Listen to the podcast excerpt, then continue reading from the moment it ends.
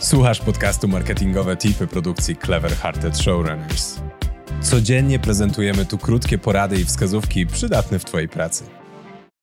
Ten odcinek poprowadzi Magdalena Kulpa. E-mail marketing. Wciąż potężne narzędzie w rękach marketerów. Skąd jednak wziąć wartościową i legalną bazę kontaktów? Ma na to kilka sposobów.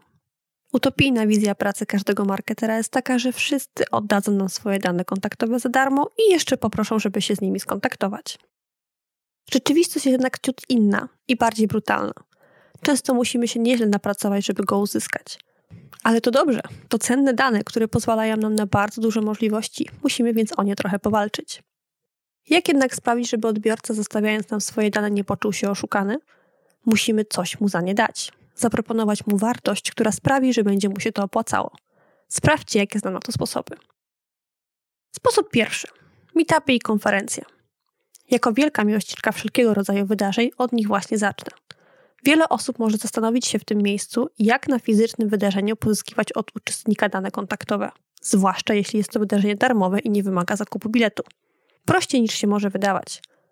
Nawet jeśli organizowany przez nas event nie wymaga zakupu wejściówki, powinien wymagać rejestracji. Powody są bardzo proste i nikt nawet nie powinien chcieć z nimi dyskutować. Rejestracji potrzebujemy na przykład do określenia, dla ilu osób potrzebujemy miejsc. Ile nagród, jeśli takie przewidzieliśmy, będzie nam potrzebne. Oraz również do dostarczenia informacji o szczegółach wydarzenia, takich jak miejsce, wskazówki dojazdu, parking czy ewentualne zmiany terminu. No i najważniejsze, do późniejszej wysyłki materiałów i zdjęć z wydarzenia. Jak widzicie, są to bardzo trywialne, ale jakże słuszne powody, dzięki którym odbiorca zobaczy wartość zostawiania nam swoich danych. Sposób drugi. Webinary.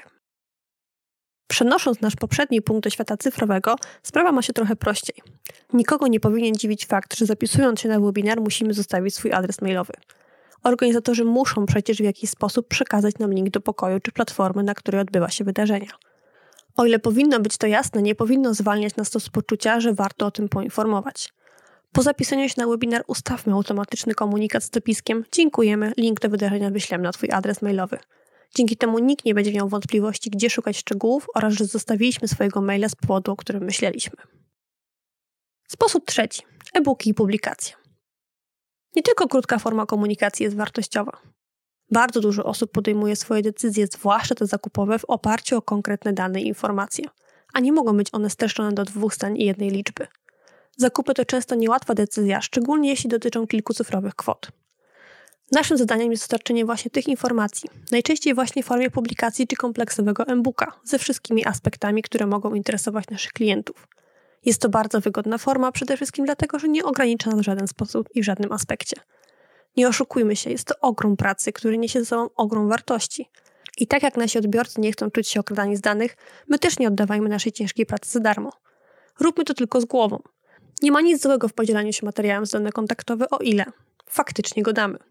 Niestety sama spotkałam się z sytuacją, że narzędzie do automatyzacji, ponieważ wiesz, że to właśnie było ono, zawiodło i publikacja na mojego maila nie dotarła. O ile jasno opiszemy, co zawiera się w publikacji, jakie obszary porusza, kto jest jej autorem, kiedy powstała, Nikt nie lubi kupować kota w worku. I o ile zawartość pokrywa się z tym, co przedstawiliśmy w poprzednim punkcie. I znowu, sama niestety pobrałam kilka razy materiał, którego największą wartością był tytuł. Sposób czwarty. Zablokowane artykuły. Kolejnym przykładem zapłaty za dostęp do wiedzy jest praktyka ograniczenia widoczności całego materiału. Polega ona na udostępnieniu fragmentu, najczęściej artykułu, do publicznego wglądu, a odkrycia jej dalszej części dopiero po podaniu swoich danych. Metoda dla mnie jest uczciwa dla obu stron. Z perspektywy odbiorcy dostajemy część interesującego materiału i sami możemy ocenić, czy jest on dla nas na tyle wartościowy, że chcemy zobaczyć go w całości i po zostawieniu maila. Dodatkowo od samego początku będziemy mieli pewność, że materiał to nie tak zwany clickbait, który tylko nas wyprowadzi z równowagi. Nam, marketerom, za to łatwo będzie określić, czy nasze materiały są wartościowe oraz czy odbiorcy na naszej stronie to faktyczne osoby, a nie tylko skanujące boty, które nabijają nam statystyki. Sposób piąty.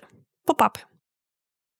Metoda, która może cieszyć się najmniejszym powodzeniem, jednak warto sprawdzić ją na własnej skórze.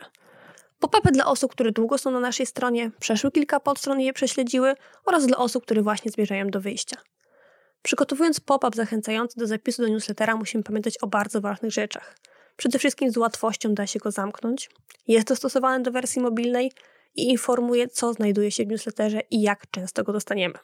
Są to proste rzeczy, a tak bardzo poprawią komfort i zakupów naszych odbiorców. I sposób szósty rabaty. Jak mogłabym zapomnieć o sposobie, z którego sama najczęściej korzystam? I nie mówię tego z punktu widzenia marketera, a klienta. Uwielbiam rabaty. Pewnie jak większość. Nie jest dla mnie żadnym problemem, a wręcz często sama szukam takiej opcji na sklepie internetowym, żeby zapisać się do newslettera w celu otrzymania kodu rabatowego na pierwsze zakupy. Przykład, który podałam, dotyczy kontaktu z nowymi klientami, ale nic nie stoi na przeszkodzie adresować takich komunikatów do stałych klientów. W sklepie zaczyna się nowa kolekcja, wietrzymy magazyny, w zestawie taniej. To idealny moment na obdarowanie naszych klientów z dobrą zniżką, z której ucieszy się ich portfel i nasza baza. Jak widzicie, ja znalazłam 6 sposobów na zbudowanie wartościowej listy odbiorców naszych maili. Jednak metod jest nieograniczona ilość. Próbujcie sami. Powodzenia. Dzięki za wysłuchanie dzisiejszego odcinka.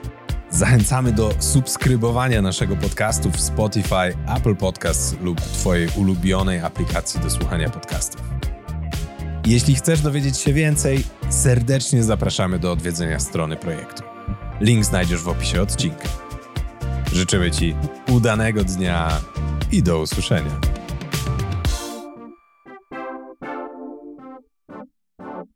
Pomysły na branded content, badania przydatne w marketingu i inspiracje od mądrych głów? To wszystko i więcej znajdziesz co dwa tygodnie w newsletterze Cliffhanger. Zapisz się za darmo na seryjnimarketerzy.pl łamane przez newsletter.